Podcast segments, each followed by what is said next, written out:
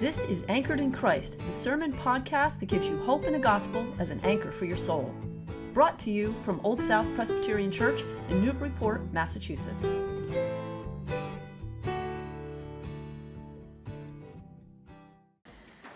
Last week we began a new sermon series, Thy Kingdom Come. And in it we asked the question what is the gospel that Jesus preached? Is it good news of forgiveness of sins, assurance of eternal life with God forever? Is it God's love made manifest here on earth so that needs are met and social evils are corrected? What we found in the sermon that Jesus proclaimed, what we heard from the Gospels, is that the kingdom of God has come near. And both, both of these are a result. 81 times in our four Gospels, we hear Jesus proclaiming the kingdom of God in Matthew, it's the kingdom of heaven. Today, we are looking at for whom has this kingdom come. Our text is from Luke chapter 4, beginning with verse 16. It is found on page 53 of your Pew Bible in the New Testament. Luke 4, beginning with verse 16. When he, Jesus, came to Nazareth, where he had been brought up, he went to the synagogue on the Sabbath day, as was his custom. He stood up to read, and the scroll of the prophet Isaiah was given to him. He unrolled the scroll and found, found the place where it was written, The Spirit of the Lord is upon me because he has anointed me to bring good news to the poor. He has sent me to proclaim release to the captives and recovery of sight to the blind, to let the oppressed go free, to proclaim the year of the Lord's favor. And he rolled up the scroll gave it back to the attendant, and sat down. The eyes of all in the synagogue were fixed on him. Then he began to say to them, Today, this scripture has been fulfilled in your hearing. Let us pray. Lord Jesus, we ask that you who stood and spoke from the prophet Isaiah would now stand before us, and by the hearing and proclamation of your word, something may happen, and we may understand and receive the kingdom of God. We make our prayer in Jesus' name. Amen. Well, when you start any kind of new endeavor that is really important to you, you want to start off on the right foot. Many students have started school in the last few weeks. I asked a second grader this week what he thought of his new teacher, and he said, She's nice. I said, Okay, what are you all like doing in class? He said, Oh, not much. She's just trying to make everything okay. I asked a college professor how it was that she started off on the right foot for the academic year. And she said her technique is to come in stern, like a disciplinarian, high demands, very strict. It's the attitude she found would help the students to push themselves academically. As they engaged in their work, then she kind of leaned back and let her personality show through starting off on the right foot. Think of how John F. Kennedy started off as the 35th president of the United States. In his inaugural address in 1961, he showed the nation his vision and his values. My fellow Americans, he showed the nation his vision and his values. My fellow Americans, ask not what your country can do for you. Please join me. Ask what you can do for your country.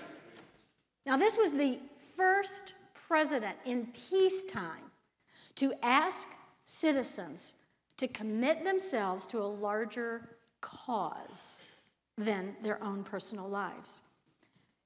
In today's passage that we heard, we hear Jesus' inaugural address.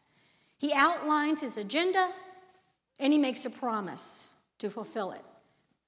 We also see Jesus' beneficiaries of this agenda.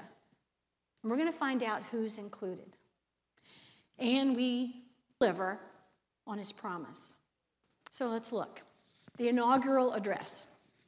The context is that Jesus has traveled after his baptism in the Jordan, which is in southern part of Israel, back up north to the hill country of Galilee. Already, he has created a stir among the towns and cities around the Sea of Galilee because of his preaching. He is returning home, where everyone knew him when he was just a little guy. And he goes to the synagogue as was his custom. Luke wants to make us aware of this. Jesus' life patterns for us our own way that we are to live. He goes as a practice to worship each week. Sabbath worship. Well, what was that like in the synagogue? Let me tell you.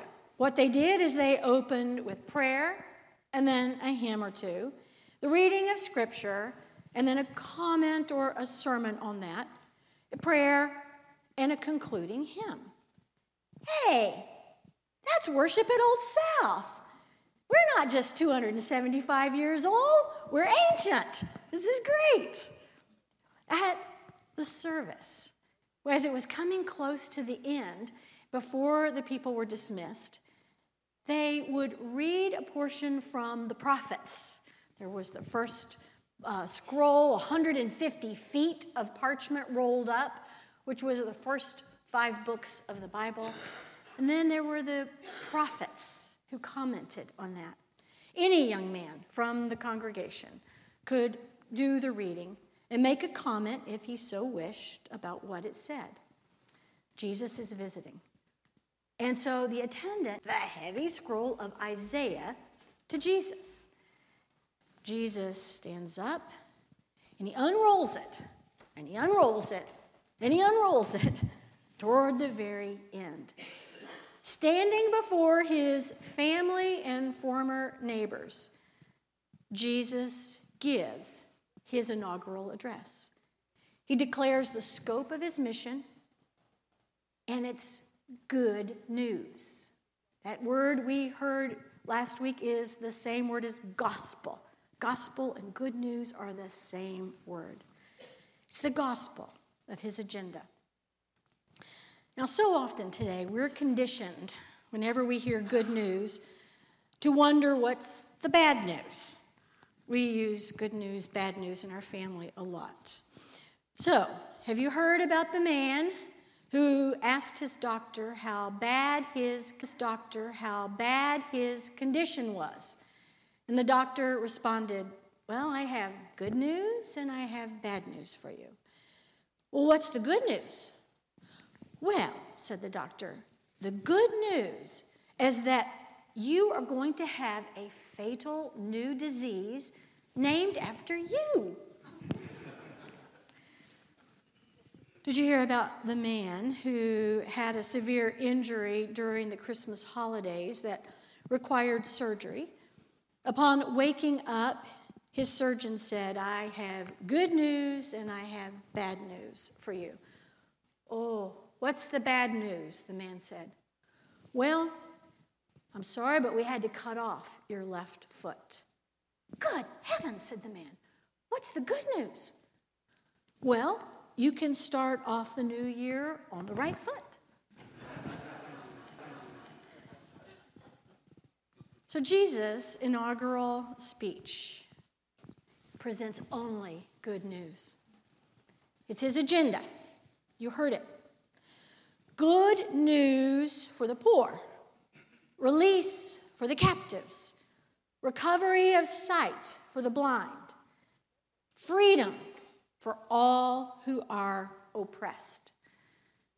This word oppressed is only used here in the New Testament. It comes as its corollary straight from Isaiah 58. To be oppressed is to experience an unrelenting shattering, to be broken to pieces. In Les Miserables by Victor Hugo, made into a musical, Fantine is thrown out of her factory job. She's desperate and she's shattered. But the tigers come at night and they tear your dream to pieces. This is the experience of oppression. Jesus declares that he has come to set free all who are oppressed. Now, really, what kind of agenda is this? It's it's so lofty and unrealistic. Jesus' agenda, however, is not lofty. It's not just his first 100 days on the job that he's describing. He is declaring what is from all eternity and what he will make sure is our eternity. Rosalinda is in this area. She's a young mother with two active elementary age boys. The school say that they are misbehaving. Her husband left her and the boys years ago, and she receives no child support. Her father has been absent from her life. Her mother is uninvolved, but she is highly critical. Rosalinda lives with her boys in a 400 square foot apartment on the third floor. She works six days a week cleaning houses. She has to pay in the afternoons for babysitting because she gets home around seven. She works on Saturdays and holidays. Her earnings do not make ends meet. Marcos is a seminary student at the campus of Gordon Conwell in Boston. His heart is of gold. He too works six days a week. But on the one day off that he has, he joins Rosalinda in cleaning houses. He has, he joins Rosalinda in cleaning houses, and then he turns his earnings from the day over to her to help. I recently asked Rosalinda if she ever took a holiday off. Her reply was no. Did you have a vacation day this summer? I asked. No. This year? No, I have never had a day off. She's young, she's depleted, she's oppressed. Rosa Linda has good news from Jesus that he proclaims. His agenda is not a political platform, it is a package deal that comes with him.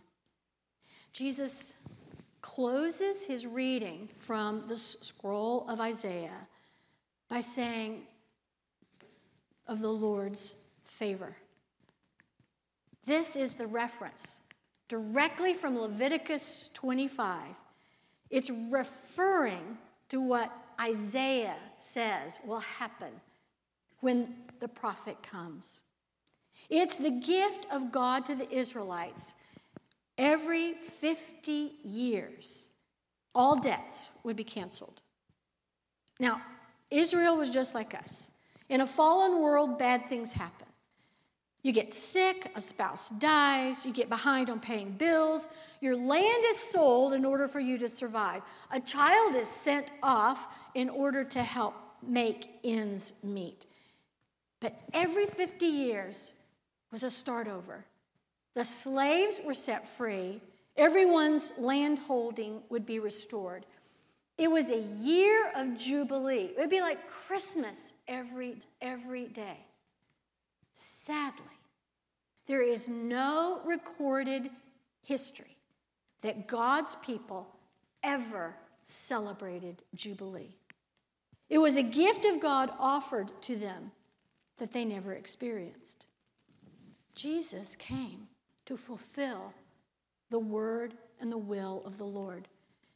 In Jesus, the extravagant gift that God has offered is now available.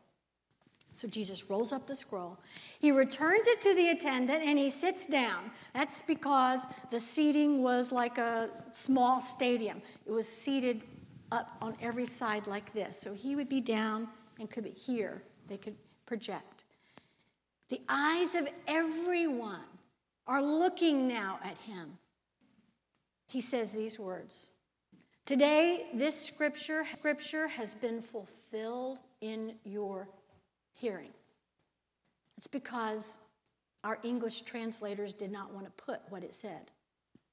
It's been fulfilled in your ear. That's what it is. You heard it with your own ear.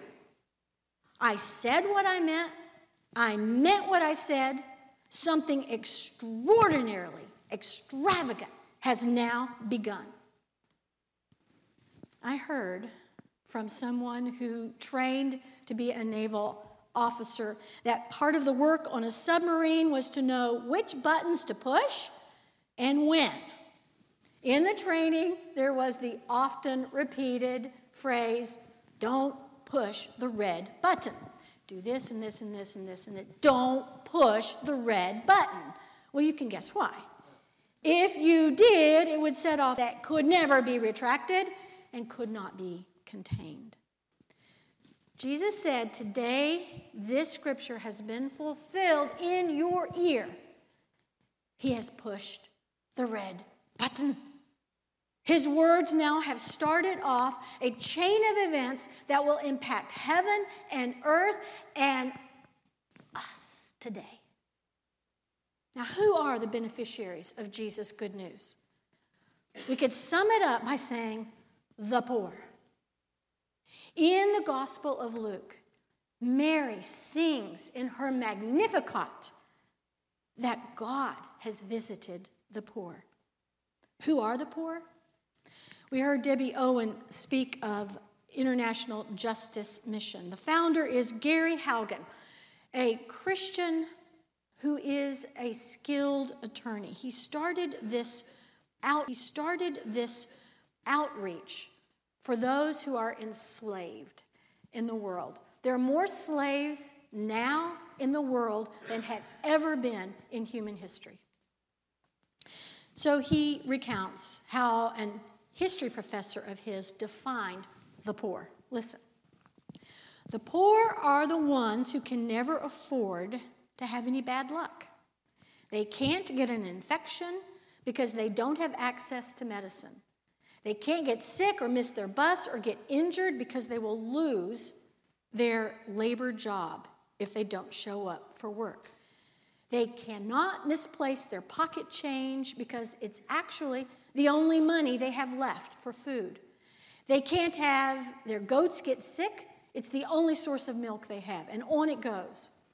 Of course, the bad news is everybody has bad luck. It's bad luck. It's just that most of us have margins of resources, and we access those to support us in order to weather a storm. You can't do that when you live off $2 a day. Jesus proclaims good news to the poor. Is it only the economically poor that he is coming to, to bless? Is there no other way to have poverty? I ask you this Have you ever been time poor? Where there's too much to do and not enough you to do it? How about relationally poor?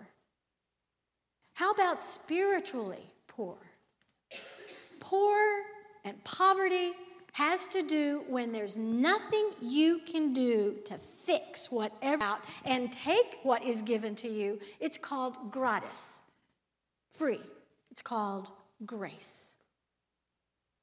Jesus came for the poor, and all of us are poor in some way. I met Kim last week. He plays the banjo at the parking lot of Market Basket. I went over to put some change in a little bucket, and he says, Oh, don't do that. He says, I just play because I'm so lonely. And this is the way I can get people to come and talk to me. So I asked about him and heard his story and how lonely he has been in his retirement ever since his wife died. Similarly, Ronnie, that's not his true name, shares lunch with us in Sunday sandwiches. sandwiches. He and his wife worked in a business for 40 plus years. They never had their own children, but they loved all children well. When she died, Ronnie said he became homeless. I didn't say that I don't have a house, he told me. I have a house and a bank account, but I became homeless when my wife died. Ronnie is poor. Jesus came for the poor. No, what is it that we find in Jesus? We find that we're all poor and he came for us. So now let's look at our third and final observation from Jesus' inaugural address. Look at our third and final observation from Jesus' inaugural address. How is Jesus going to fulfill this? We see it by the way he reads the scroll. He, he takes the scroll and he opens it to Isaiah 61. But he doesn't stop there. He rolls it back all the way to the beginning of the servant prophecies. There's a servant of the Lord beginning in Isaiah 40 all the way through the end. That is the one who is pleasing to the Lord, who brings about the restoration of Israel, who fulfills the will of God. And how does he do it? By suffering. We hear about Isaiah 53 and the suffering servant, but all of these chapters. So, how does moving around? He begins with chapter 61. He jumps over to 58. He goes all the way back to 42. Do you see what he's doing? He's connecting the dots. He's connecting the dots of the passages to himself. Jesus is the servant. How is he going to fulfill this agenda that he promises to fulfill? It's through his suffering. So we get now to our response. The red button has been pushed. The year of Jubilee is now available. It's in Jesus Christ. He gives reconciliation to God so that the cancellation of the debt of our sin is paid. He opens wide heaven for those who put their trust in Him because they're poor. They can't do this on their own. He they receive Him. He gives as well a new creation to us. We heard that in 2 Corinthians 5 16. If anyone is in Christ, there is a new creation. He, Paul did not have to use that word creation. He could have said, You've been fixed up, you've been patched together, you've been renovated. He says, You've been created. The word from Genesis. There's something brand new about you. And that is how God sees you. And that is how you are to see one another in Christ. This exchange has taken place. Are you in Christ? If so, you become an ambassador of the kingdom. You're new. So now you're going to have the right values. You're going to value people as God does. You're going to be able to say the things that Jesus says, and you're going to do the things. Remember the first hundred days? Remember the first hundred days of Jesus' ministry? People were healed. The blind received sight. The poor had good news proclaimed to them, and they were fed. This is the newness that Jesus brings. Are you in Christ? If you are, people will be able to connect the dots and they will see Christ in you. And they will believe that the year of Jubilee is available even for them. Let us pray.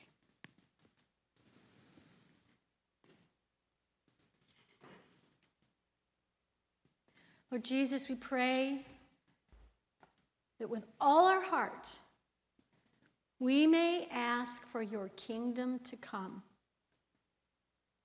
And that if there is any foreign, our own minds, our own spirit, our own past, may we be willing to say, Come, Jesus, be my King, my Savior.